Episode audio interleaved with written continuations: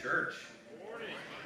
Middle schoolers playing with fire during the service. That is the best thing ever. You did an awesome job. Awesome job there. A whole family did a great job. That's, that's the dream right there. You know, get a match during a church service. I mean, that's nothing better there. I'm excited. I'm your pastor, Scott, and I'm excited to be preaching this, this Sunday. Shout out to, to Pastor Mike. Um, just last week's sermon was one of the best sermons on the end times I've ever heard. I just want to point that out. If you missed it last week, yeah, we don't need to inflate his ego any more than I already am, okay, folks? So, so like a boo, just to, to there it is. Okay, we just need one boo, just to kind of bring it down to earth a little bit. It's seriously one of the best sermons I've ever heard. Go back and rewatch it. Go back and rewatch it if you haven't missed it from last week. We are jumping into this, this sermon series on the outsiders. And this week we're talking about joy. Now, before we jump in, a couple of administrative announcements because what's a good sermon without some administrative announcements before we start?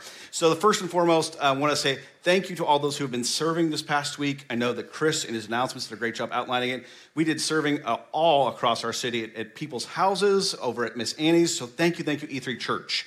Secondly, unrelated, we're going to just give a FYI that Pastor Lori is going to be going on a sabbatical, well earned sabbatical as interim pastor for the first quarter of 2022. So if you see her, give her a big hug and say, You have well earned this, and God's going to do some great stuff through this. Got it, church? All right, we're going to encourage her through that.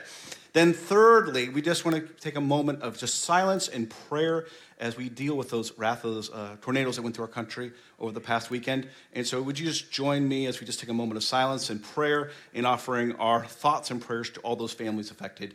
Join with me together.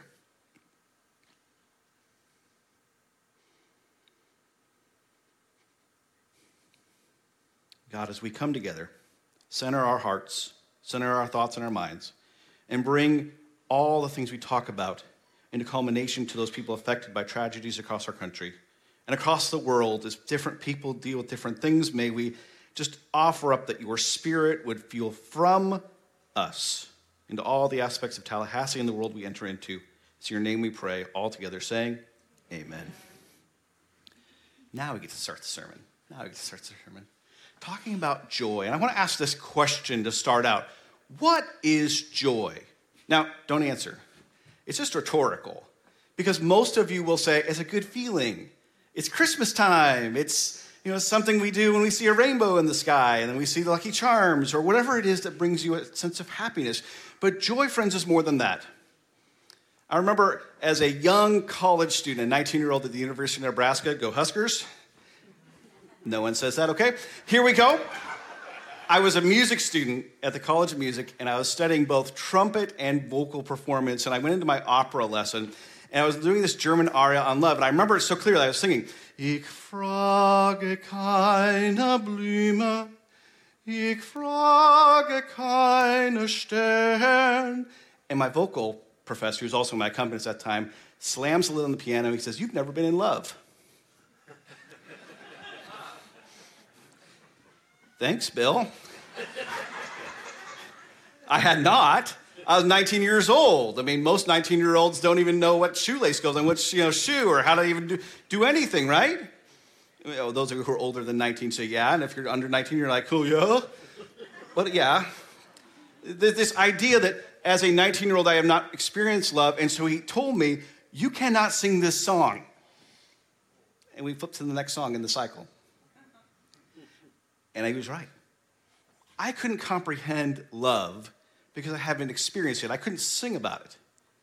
And I think many of us have this, for lack of a better word, perverted view of joy.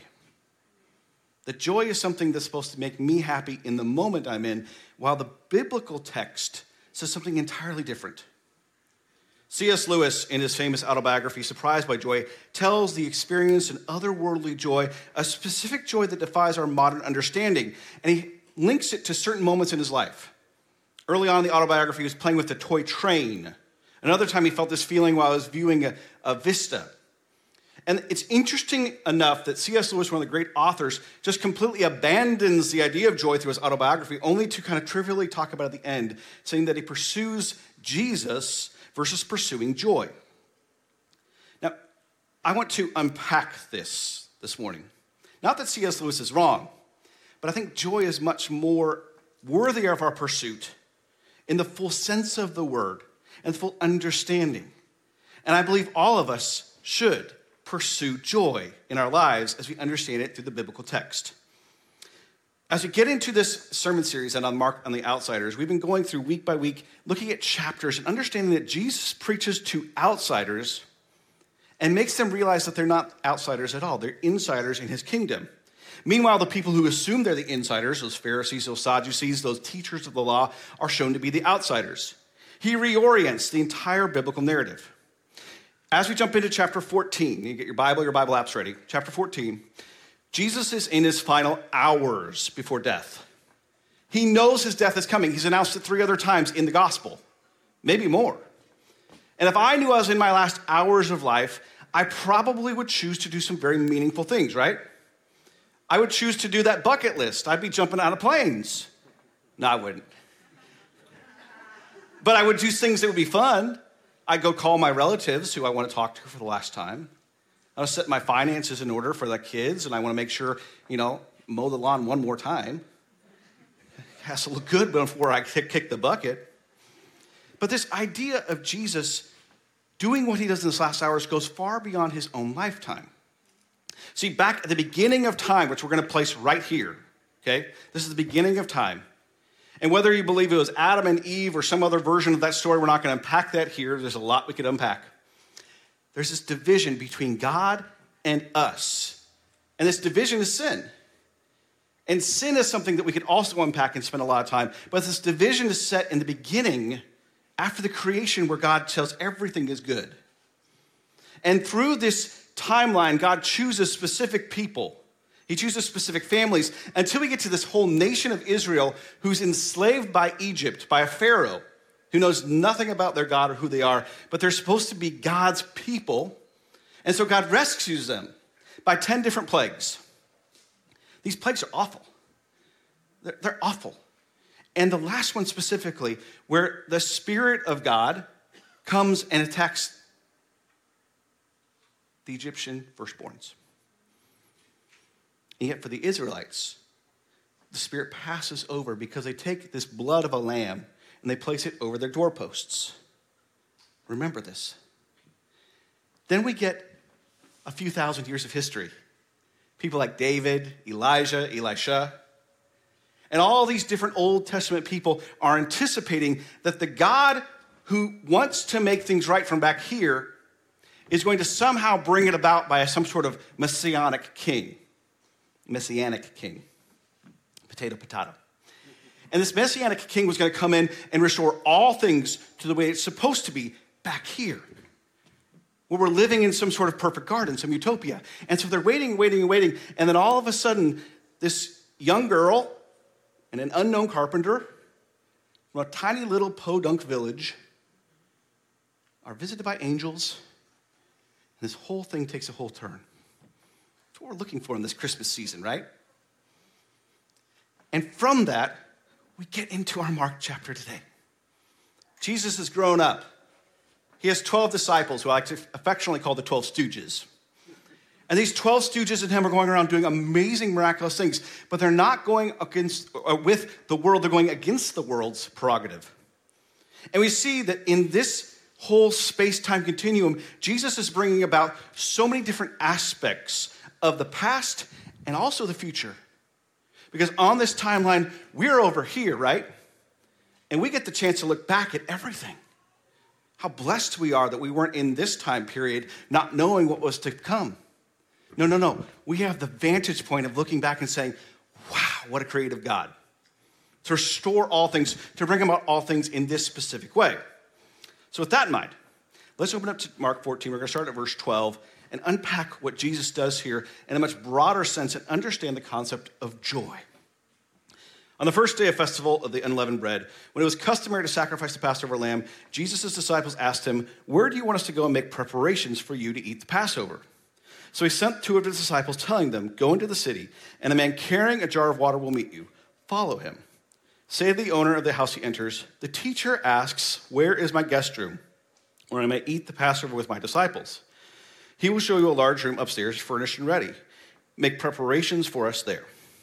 The disciples left, went into the city, and found things just as Jesus had told them.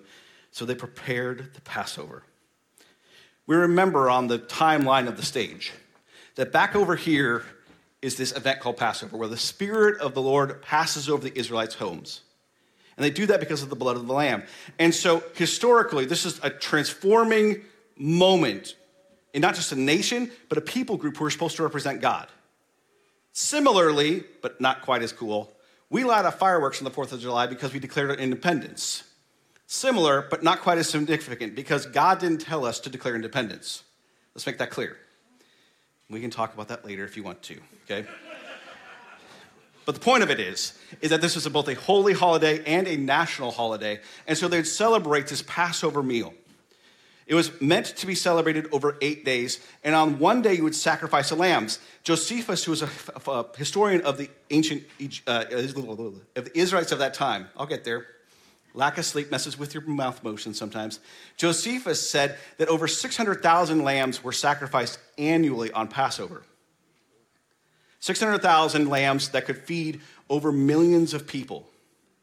And so for Jesus to tell his disciples, hey, there'll be a guy carrying some water. When you see him, ask him to get the room ready. But what's interesting culturally is that men never did carry water.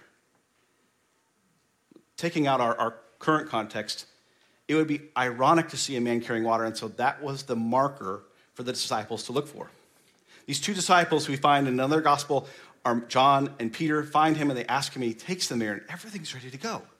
Which again, isn't that new? Because if a person coming outside Jerusalem asked to celebrate the Passover with you, you were bound and obligated by the culture of that day to say, Come on in. I mean, can you imagine you're celebrating Christmas and people knock on your door and say, Hey, can I come in and celebrate Christmas with you? And you have to? Better get some extra presents, all. The Martin family's gonna be knocking at the door. This idea, though, of what Passover is for Jesus' time is important for us to understand what it truly means. Now, the Passover meal was not your most incredible spread of food, but it was symbolic, it was significant. You would have unleavened bread because just as those ancient Israelites escaped from Egypt without being able to let the bread rise, they basically had tasteless, delicious, not delicious at all, crackers with very little seasoning. And so, one time a year, they would have this different meal that every child would say, Why are we having bread that tastes like this? It tastes like grandma. You know? I'm joking, I'm joking. Was that too cross the line? Okay, I was cross the line tastes like ant who okay just kidding here's the point of this is that this, this disgusting cracker would be dipped into herbs that were absolutely bitter and they would use salt water to even heighten the bitterness. Well that sounds like a delicious meal pastor scott. Sign me yeah no. It was because they were remembering the bitterness of being in slavery. They remembered even using some of the ingredients they used to make bricks they would then incorporate into the meals to remember the significance of this event. They would use wine because that's what most people drank in that day because water was unpotable. And they would use wine in significant ways as well. Obviously, the blood of the lamb and that Passover lamb they would eat, remembering that that was over those doorposts. See, that takes us back all the way to the beginning of time, trying to make sense that every single sin we have needs to be calculated for, needs to be atoned for needs to be forgiven in order to have a relationship with God. And so, Jesus getting ready to celebrate this meal is going to reinterpret and reorient the entirety of Jewish history, the entire history of humanity, so that not just everybody this way, but all of us sitting in here and everybody after us gets to find freedom through Him. Passover will be required to be eaten between sundown and midnight in Jerusalem. With millions in the city coming to celebrate, it is likely there was considerable crowding. The disciples would have to bring the unleavened bread, the wine, the bitter herbs, sauce, and the lamb to this meal. And of course, the wine. So let's pick it back up in verse 17. When evening came, Jesus arrived with 12. While they were reclining at the table eating, he said, Truly I tell you, one of you will betray me, one who is eating with me. They're saddened, and one by one they asked him, Surely you don't mean me. It is one of the twelve, he replied, one who dips bread into the bowl with me. The Son of Man will go just as is written about him, but woe to the man who betrays the Son of Man. It would be better for him if he had not been born. Obviously, we see the shock value here, but also the intimacy that the betrayer has with Jesus himself. And it's interesting that Jesus' foreknowledge does not kick Judas out. But over the next days, each one of his disciples will fail him in huge, significant, eternally written down in Bible ways. Whether it be Peter, whether it be any number of the 12 who run away at the first sign of danger, we see that the woe pronounced is not just intended mainly for Judas, but for potentially all of humanity. That we are all tempted to run away from Jesus when things get a little rough. But Judas is specifically highlighted in the text just prior to what we opened to. Judas agrees to betray Jesus for a sum of money that was very trivial. In fact, if you go earlier in the passage, when an unknown woman, according to Mark, bathes Jesus with perfume, the cost of that would be years and years and years of work, where Judas just betrays him for the price of a slave. Thomas Cranfield wrote The fact that God turns the wrath of man into his praise, that what Judas did was somehow necessary, does not excuse the wrath of man. Here we see the transition to one of the only passages in all four Gospels Matthew, Mark, Luke, and John, verse 22. While they were eating, Jesus took bread, and when he gave them thanks, he broke it and he gave it to the disciples, saying, Take, eat, this is my body. As I said earlier, the bread was unleavened, more of a cracker substance than what we have in front of us this morning. At Passover, the blessing of bread that preceded the meal itself went like this Praise be thou, O Lord, sovereign the Lord of the world, who causes bread to come forth from the earth. After a blessing, the host then would give out this bread, this unleavened bread, to everyone there to eat it. And here we see that Jesus changes this significantly saying, This is my body. While the breaking is a fun moment for any pastor because it's so significant, it's so wrenching to see the body broken, the real significance is that after he proclaims it's his body, he passes it out. And he passes it out to Judas. Friends, if you ever think you're not worthy to eat this meal, you're, you're, you're have to be a little bit better than Judas Iscariot.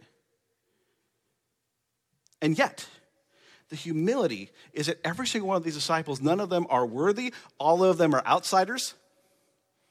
And it is Jesus who chooses all of them and chooses you, sitting here today, to be on the inside and have Him come inside you.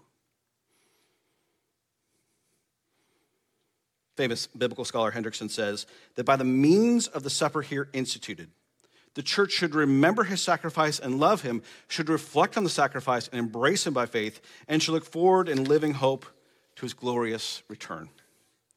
Communion is loving remembrance, but it is more than just that. Through the Spirit, Jesus is active and he's present in this feast.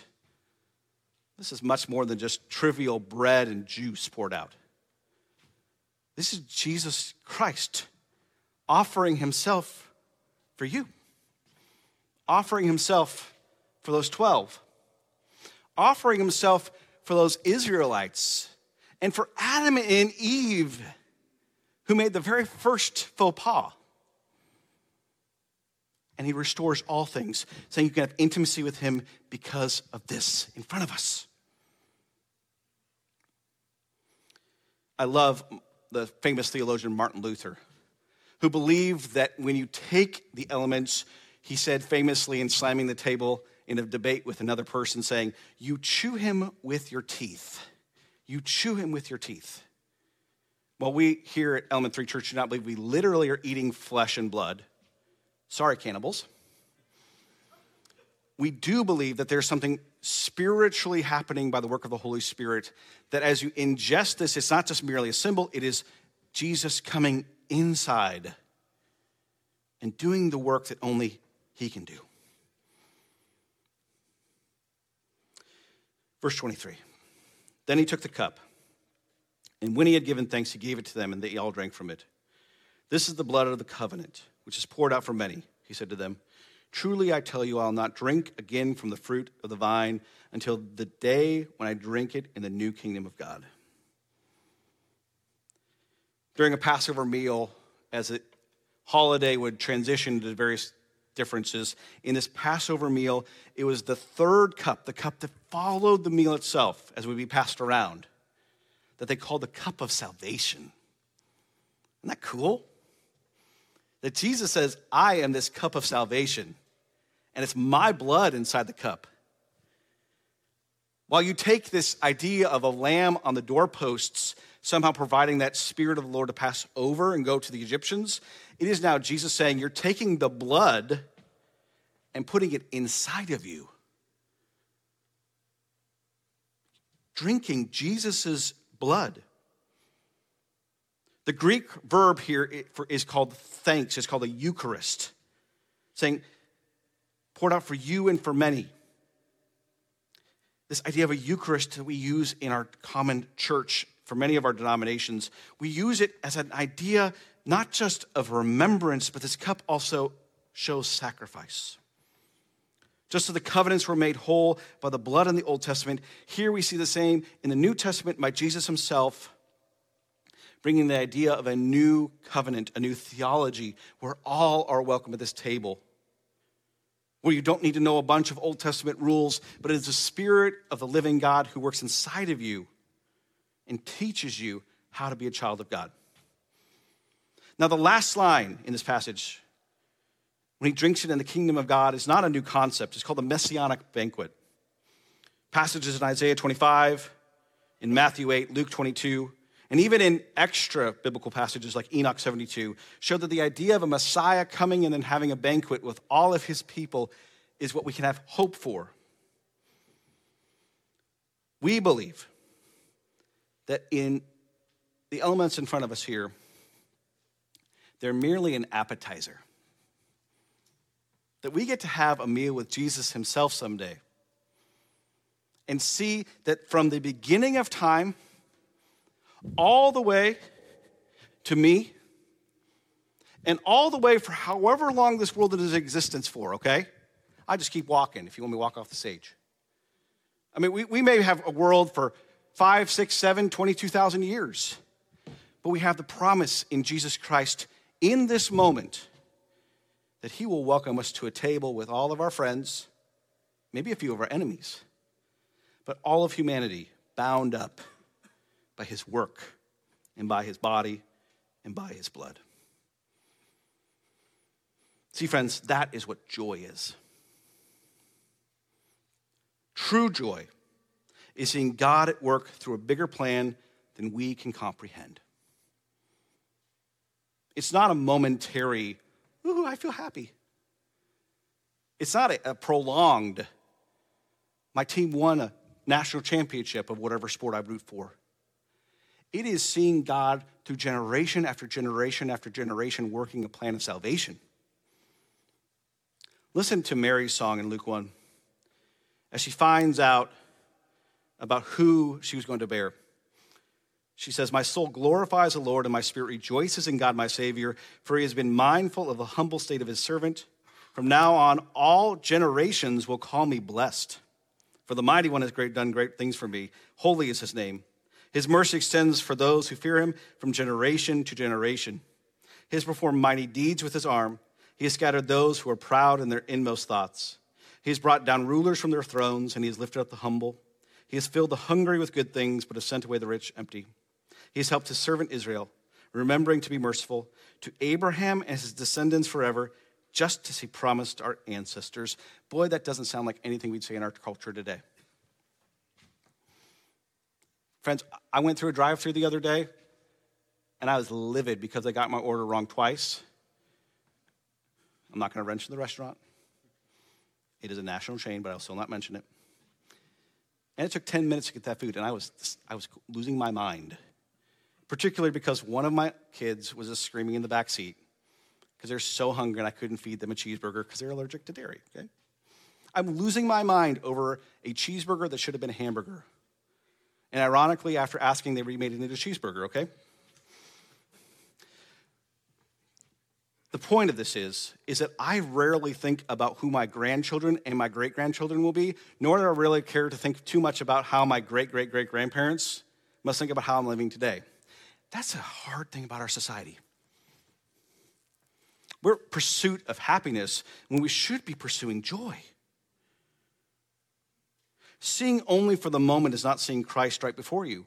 Working in ways that is impacting your day to day, but also your lifetime and then the lifetimes of people who work around you. But you shouldn't feel too bad about that because no one could really see who Jesus was either. Jesus seemed to be some sort of odd figure, some sort of weird prophet who definitely did a lot of miracles, but really didn't understand what the people truly needed. They got it, he didn't. When you can see beyond yourself, you see joy. I want to highlight quickly four different times I've seen joy in my life. The first one was my first eldest daughter, Evelyn. And this is me pre eating too much as, as a father, okay? I look fit, I look good. My wife always looks good. Evan was born nine weeks after we started the adoption process. My plan was to go on and get a PhD in theology and I'll be a teacher at seminary level. And God had another plan. Because after she was born, we agreed that I would go back and start working again. My wife would stay home with Evelyn. And I looked at my schedule. I'm like, I can't do a full time job and go to seminary. What am I going to do, God? And I saw the joy in her and reoriented my priorities into what God was calling us to be. You're to be a father. Just two years later, our adoption agency called and said, There are not adoptive parents for African American children in the city of Cincinnati. Would you put an application in? The moment we put our application in, actually before our application came in, which I think is probably illegal, but don't tell anybody, they showed our unfinished application to a birth mom who had a child at 27 weeks. That's James. You would never know that now because he's almost as big as me. But that kid was two pounds, three ounces. I could take my wedding ring and slide it up to his shoulder. I won't show you those pictures. It was just a, a I mean, just joy to meet him, to have him have my name. I'm James Scott Martin Jr. And to give him my name, to see the, the blessing of being a James Martin go from his name to hopefully a fourth and a fifth and however many we get. It's joy. To, to being done with adoptions, and our family was complete. And I was back in working in church work in Lincoln, Nebraska. And my wife had this sense of we need to go into foster care. And obviously, God will give us a four and a five year old. So I built bunk beds because we were planning ahead. God was going to somehow give us this people to watch over. We are just going to bless some kids, and it's going to be a great thing for them and for us. And after we got licensed, and we are the only people in the class of 40 people saying we don't want an infant, guess who came to our house? Little Ezekiel. That's 12 days of him being alive in our household. He came right out of the oven in foster care. We adopted him on his first birthday a year later. And man, he is so cute there, and his cheeks still haven't shrunk very much. I love his cheeks. And then, surprisingly, just a year and a half later, my wife was looking at the local newspaper and saw that a girl had been born who's Zeke's bio sister. And so we reached out to our adoption agency who helped with foster care. And Lillian came to us. She wasn't right out of the oven, but dang, she's cute. I've seen joy four times, not because of the way in which God has blessed me, but because it's a blessing to have three different families of birth dads and birth moms, to see their testimonies transformed, to see our testimonies transformed in ways that are otherworldly. This, friends, is joy. Where is there joy in your life? Where is there joy in your life? Where do you need to see joy this Christmas? Friends, I think Element 3 Church is a church of joy. And I see coming in in this phase of its existence that there have been times of sorrow and trouble and hardship. There have been times of excitement and growth, of people doing all sorts of amazing things in ministry, and we still are. But I want to see that Element 3 Church embraces and embodies joy in this Christmas season as we head into Christmas Eve. That we would see Jesus being known and be found. We would have diversity of all types of every single person in every corner of this church. That sacrificial love would mark our mentality towards one another. And that humble worship would mark our lives. We can't see two years or 20 years or 200 years of hardship, 2,000 years of being wrapped up without an answer to the problem of sin as some sort of joyless enterprise. No, we need to see joy because joy goes beyond us. And when you embrace that joy, it transforms your entire thinking, the way you interact with others. May our joy not be rooted in smiling, but in seeing the will of God unite us, move us, and define us for the coming generations of the church. May you find joy this Christmas. And may we find joy in the meal we're about to share. As we just went through in the text, this is not just a meal, it is a appetizer for the coming feast, and yet it is also Jesus here with us and about to be inside of us. We don't ask you to be a member or an owner of this church or of any church, but just commit yourself to Jesus and to know He's your Lord and Savior, and you're welcome at this table. All are welcome. In the moment, the worship team will be playing amazing Advent hymn. And you feel free to sing along, of course, but we invite you to come up to receive an element. On each tray, there are gluten free options that are more of the cracker, and there are the gluten full, which are more of the full loaf of bread, which you'd look at. So make sure we get that distinction.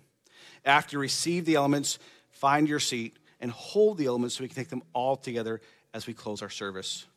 With that, let's say a prayer of blessing over the elements we have before us. Heavenly Father, we thank you for those worshiping here, those worshiping online as they gather this bread. Whatever substance it is, it's bread, it's your body. And we take this blood, whatever drink it is, that it is your blood of the new covenant, and may these infuse in us your real presence, God. Your sacrificial love and for the ability to say that you ransomed our lives for yours on a cross. There was a defining moment in the whole history of humanity. And Lord, let us embrace that with joy. Joy, unrivaled, unbridled joy that seeps from every pore, that confuses our life with purpose and meaning. May that joy run through us this Christmas, but for our entire testimonies. Lord, help us to have that mindset to be wrapped up in your hands and in your love. And may we find joy here in these elements before us. Bless them and bless all the hands which take them. Amen.